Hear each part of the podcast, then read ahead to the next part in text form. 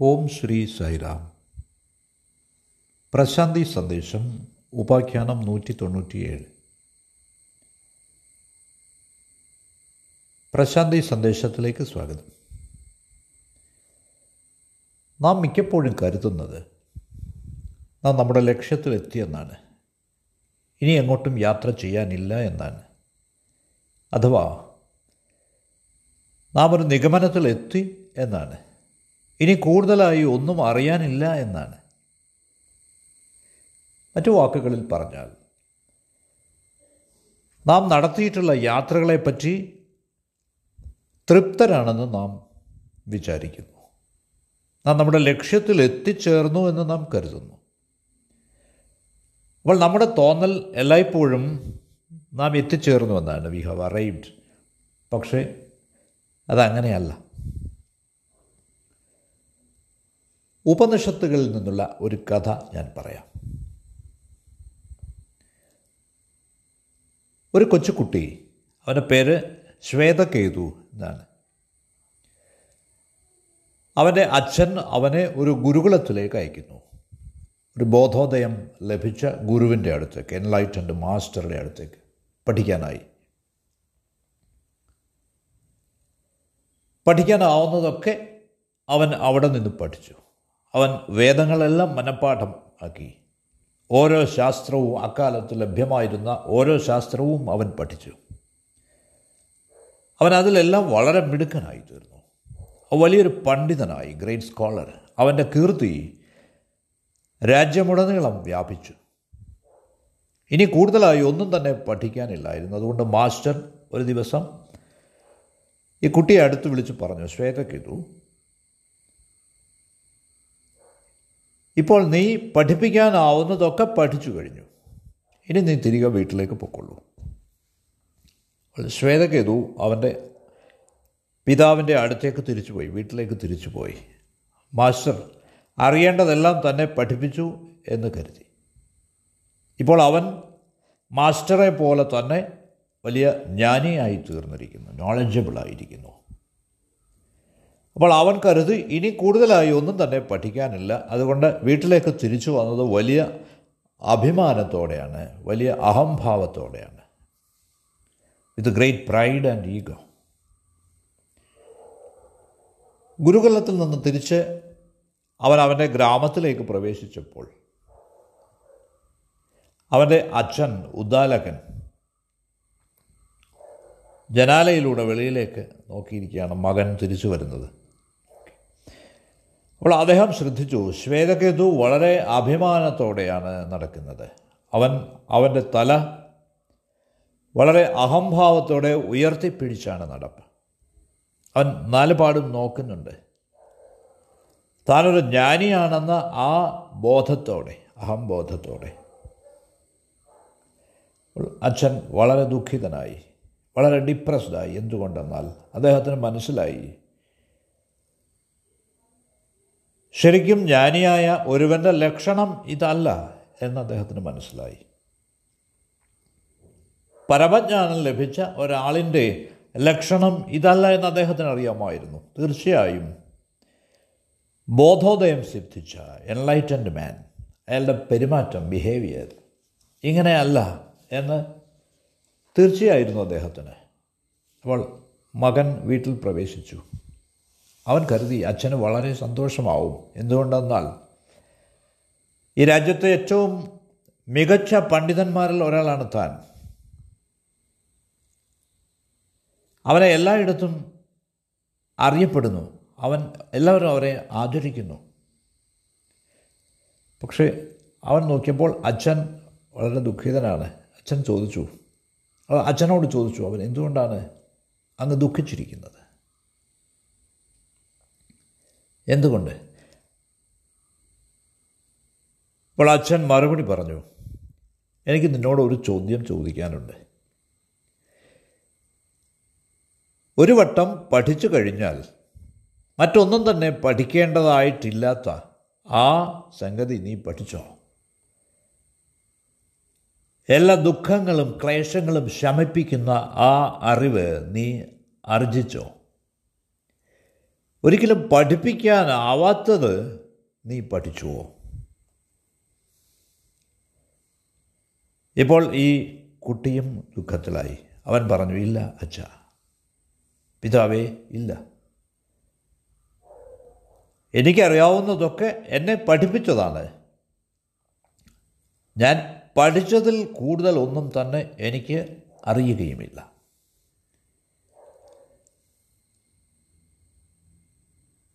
പഠിക്കാൻ തയ്യാറായിട്ടുള്ള ആരെയും അതൊക്കെ പഠിപ്പിക്കാൻ ഞാൻ തയ്യാറാണിപ്പോൾ. അത്രമാത്രം. അപ്പോൾ അച്ഛൻ പറഞ്ഞു എങ്കിൽ നീ തിരിച്ചു പോകൂ. നിന്റെ ഗുരുവിനോട് പറയുക.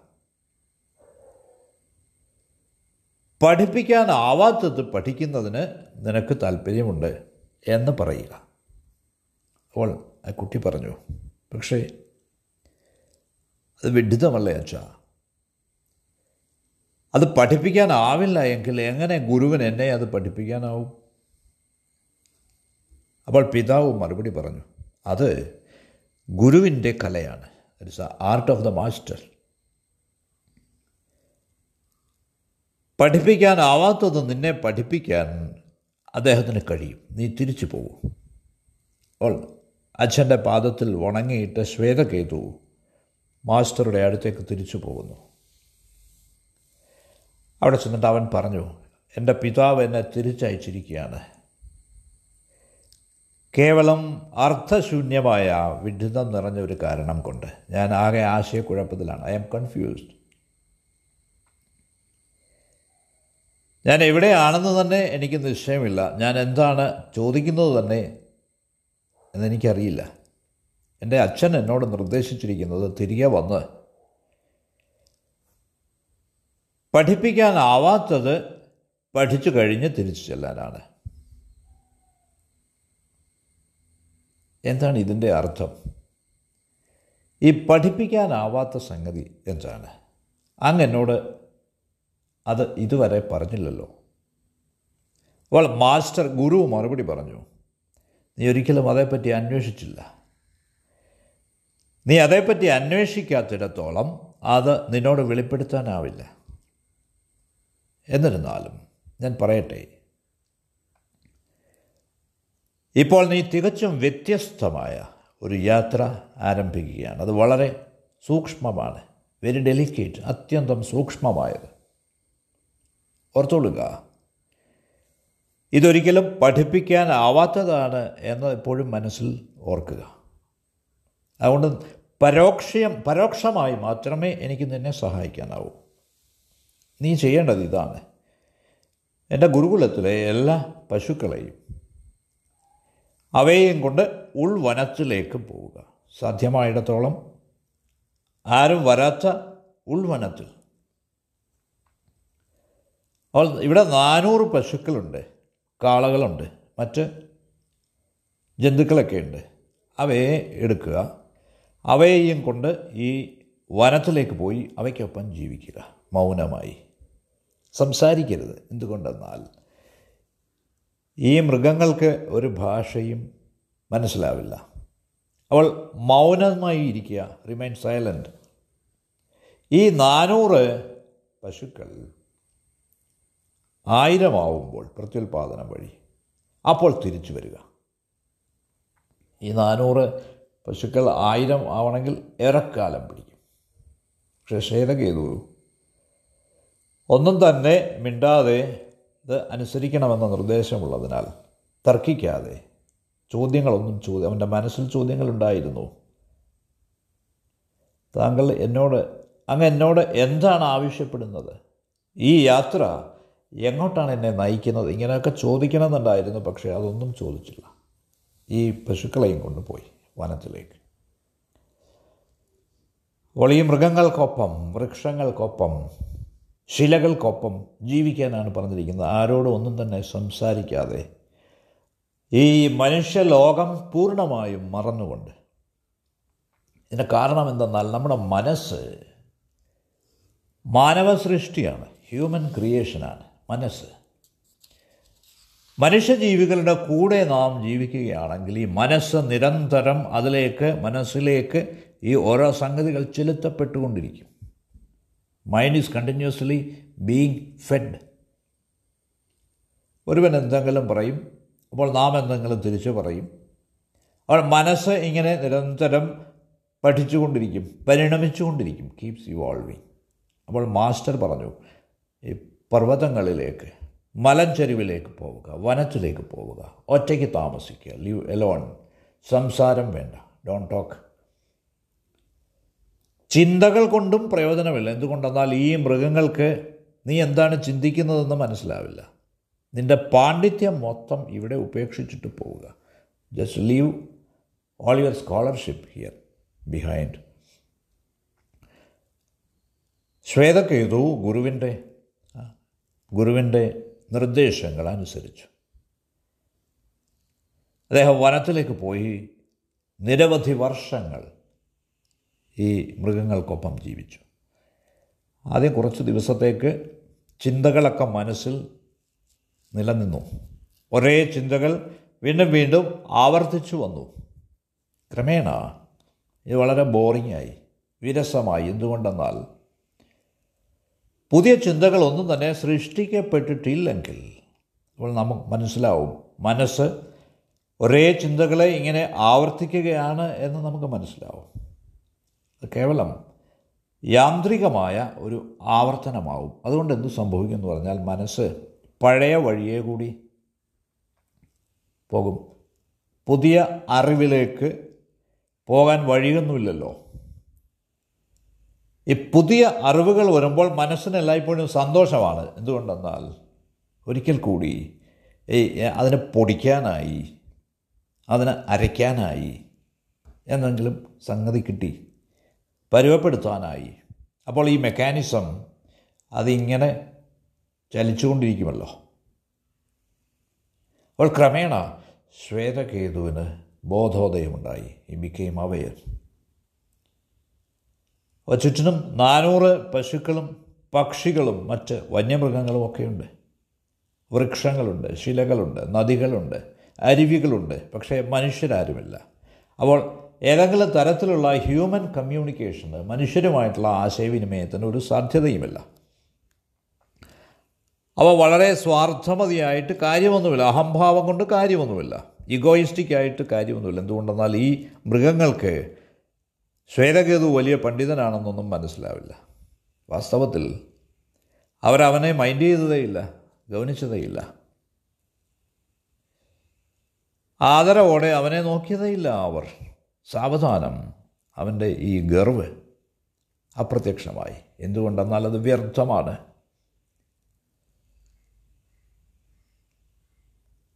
വളരെ ഗർവോടെ ഈ മൃഗങ്ങൾക്കൊപ്പം ജീവിക്കുന്നത് വിഡിതമല്ലേ? അതുകൊണ്ട് അവൻ ചിന്തിച്ചു ഞാൻ ഈഗോയിസ്റ്റിക്കായി ഇങ്ങനെ തുടർന്നാൽ ഗർവോടെ അഹംഭാവത്തോടെ ഇങ്ങനെ ജീവിച്ചാൽ ഈ മൃഗങ്ങൾ എന്നെ കളിയാക്കും. അതുകൊണ്ട് ഞാൻ എന്ത് ചെയ്യും? ഈ കഥ വളരെ മനോഹരമാണ്. അപ്പോൾ ശ്വേതക്കേതു വൃക്ഷങ്ങളുടെ ചുവട്ടിൽ ഇങ്ങനെ ഇരിക്കുകയും ഉറങ്ങുകയും അരുവികൾക്ക് സമീപം ഇങ്ങനെ ജീവിക്കുകയും ക്രമേണ അവന്റെ മനസ്സ് മൗനത്തിലായി നിശബ്ദമായി ബിക്കെയിം സൈലന്റ് ഇങ്ങനെ പത്ത് വർഷങ്ങൾ കടന്നുപോയി. അവന്റെ മനസ്സ് പൂർണ നിശബ്ദതയിലേക്ക് വന്നു മൗനത്തിലേക്ക് വന്നു. ശ്വേതകേതു എന്തിനാണ് താൻ വന്നതെന്നോ എപ്പോഴാണ് തിരികെ പോവേണ്ടതെന്നോ ഉള്ള കാര്യം മറന്നുപോയി. അത്ര മൗനത്തിലായി. അവൾ തിരികെ പോകണമെന്ന ചിന്ത തന്നെ ആശയം തന്നെ അവിടെ ഇല്ലായിരുന്നു. ഈ ഭൂതകാലം പാസ്റ്റ് മുഴുവൻ ഡ്രോപ്പ് ചെയ്യപ്പെട്ടു. അത് മുഴുവൻ വിട്ടുകളഞ്ഞു. അപ്പോൾ ഈ പോയ കാലം മുഴുവൻ ഉപേക്ഷിക്കുമ്പോൾ with the dropping of the past ഭാവിയും ഡ്രോപ്പ് ചെയ്യപ്പെടും. ഭാവിയും പോയി പോകും എന്തുകൊണ്ടെന്നാൽ ഈ ഭാവി എന്ന് പറയുന്നത് എപ്പോഴും ഫ്യൂച്ചർ എന്നത് കഴിഞ്ഞ കാലത്തിന്റെ ഒരു പ്രക്ഷേപം മാത്രമാണ്. It's a projection of the past ഈ പോയ കാലം ഈ ഭൂതകാലമാണ് ഈ ഭാവിയായി തീരുന്നത്. അതുകൊണ്ട് ശ്വേതകേതു മാസ്റ്റർ അദ്ദേഹത്തോട് പറഞ്ഞതൊക്കെ മറന്നുപോയി. എപ്പോൾ തിരികെ പോകണമെന്നുള്ളത് മറന്നുപോയി. അപ്പോൾ അവന്റെ മനസ്സിൽ എപ്പോൾ എവിടെ ഇതൊന്നുമില്ലായിരുന്നു ഇവിടെ ഇപ്പോൾ മാത്രം ഹിയർ ആൻഡ് നൗ അത് മാത്രമേ നിലനിന്നുള്ളൂ. അപ്പോൾ ഈ നിമിഷത്തിൽ അവൻ ജീവിച്ചു. അവൻ മൃഗങ്ങളെപ്പോലെയായി. ഒരു പശുവിനെ പോലെയായി ഈ കഥ നമ്മൾ പറയുന്നത് ഈ പശുക്കൾ ആയിരമായപ്പോൾ അവയ്ക്ക് സ്വസ്ഥതയില്ലാതായി ശ്വേതകേതു അവരെ ആശ്രമത്തിലേക്ക് തിരിച്ച് എന്ന് കൊണ്ടുപോകും എന്ന് വിചാരിച്ചിരിക്കുകയാണ് അവർ. പക്ഷേ അവനത് മറന്നുപോയി. അതുകൊണ്ട് ഒരു ദിവസം പശുക്കൾ ശ്വേതകേതുവിനോട് സംസാരിക്കാൻ തന്നെ തീരുമാനിച്ചു. അവർ പറഞ്ഞു ഇപ്പോൾ ആവശ്യത്തിന് കാലം കടന്നിരിക്കുന്നു. ഗുരു നിന്നോട് പറഞ്ഞത് എന്ത് എന്ന് നീ ഇപ്പോൾ ഓർക്കണം ഓർക്കാൻ സമയമായി. അദ്ദേഹം പറഞ്ഞത് ഈ പശുക്കൾ ആയിരം ആവുമ്പോൾ നീ തിരികെ വരണമെന്നാണ് പക്ഷേ നീ അത് പൂർണമായും മറന്നിരിക്കുന്നു.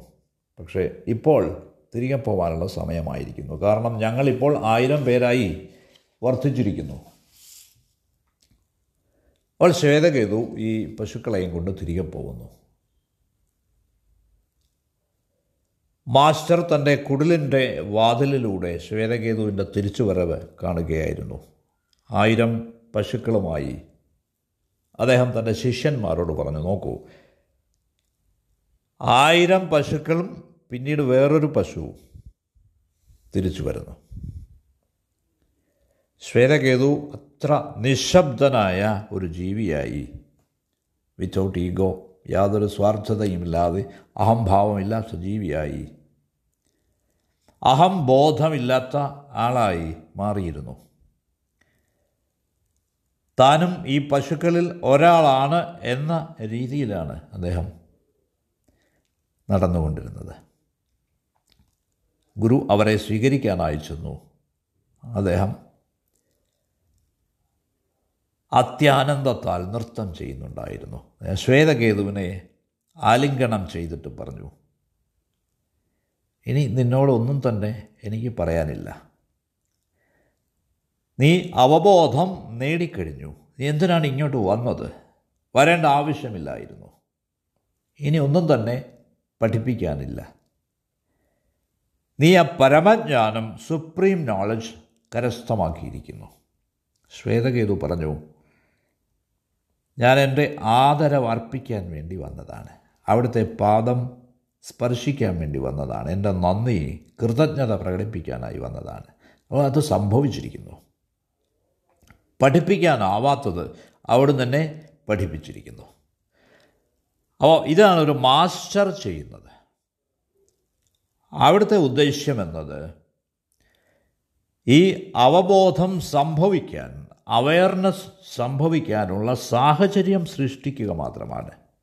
അപ്പോൾ ഇതിന് ഇൻഡയറക്റ്റ് എഫർട്ടാണ് പറ്റുന്നത്.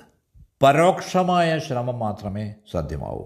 ഇൻഡയറക്റ്റ് ഹെൽപ്പ് ഇൻഡയറക്റ്റ് ഗൈഡൻസ് പരോക്ഷമായ മാർഗനിർദ്ദേശം അത് മാത്രമേ നൽകാനാവൂ. ഈ നേരെയുള്ള നിർദ്ദേശം മാർഗനിർദ്ദേശം എപ്പോഴൊക്കെ കൊടുക്കുന്നുവോ? നിങ്ങളുടെ മനസ്സിനെ പഠിപ്പിക്കുകയാണെങ്കിൽ ആ ടീച്ചിങ് അത് മതമല്ല റിലീജിയൻ അല്ല അത് ബോധോദയമല്ല എൻലൈറ്റൻമെന്റ് അല്ല. അത് തിയോളജി ആവാം പക്ഷേ അത് റിലീജിയൻ ആവില്ല മതമാവില്ല. അത് ഫിലോസഫി ആവാം തത്വചിന്തയാവാം പക്ഷേ അത് മതമാവില്ല ഇറ്റ് ഈസ് നോട്ട് റിലീജിയൻ അപ്പോൾ ശ്വേതകേതുവിനെ കണ്ട് ആ മഹർഷിക്ക് വളരെ തൃപ്തിയുണ്ടായി. അവനെ വീട്ടിലേക്ക് തിരികെ പോകാനായി അനുഗ്രഹിച്ചു. അപ്പോൾ ഉപനിഷത്തുകളിൽ നിന്നുള്ള ഈ ഒരു ഉപാഖ്യാനം നമ്മെ പഠിപ്പിക്കുന്നത് ഒന്നാമത് നാം നമ്മുടെ അറിവിൽ ജ്ഞാനത്തിൽ ഒരിക്കലും ഗർവുള്ളവരാവരുത്.